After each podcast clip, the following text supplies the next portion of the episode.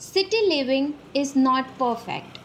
There will always be broken streetlights, potholes, and clogged storm drains. Citizen reporting systems are critical links between the community and city leaders.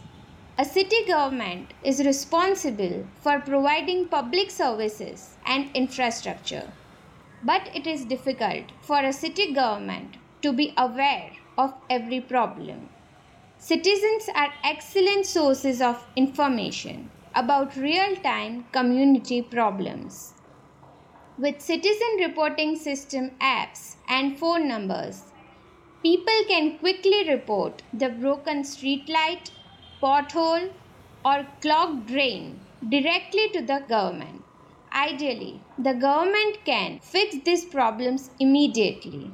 This feedback loop between citizens and city leaders should give citizens a greater voice and lead to more equitable service allocation. BHC assessed the citizen reporting systems in Indore and Makassar and recommended awareness campaigns focused on marginalized communities. The project then supported the development of these campaigns and trained government workers to improve the responses to complaints. This room contains examples from these activities.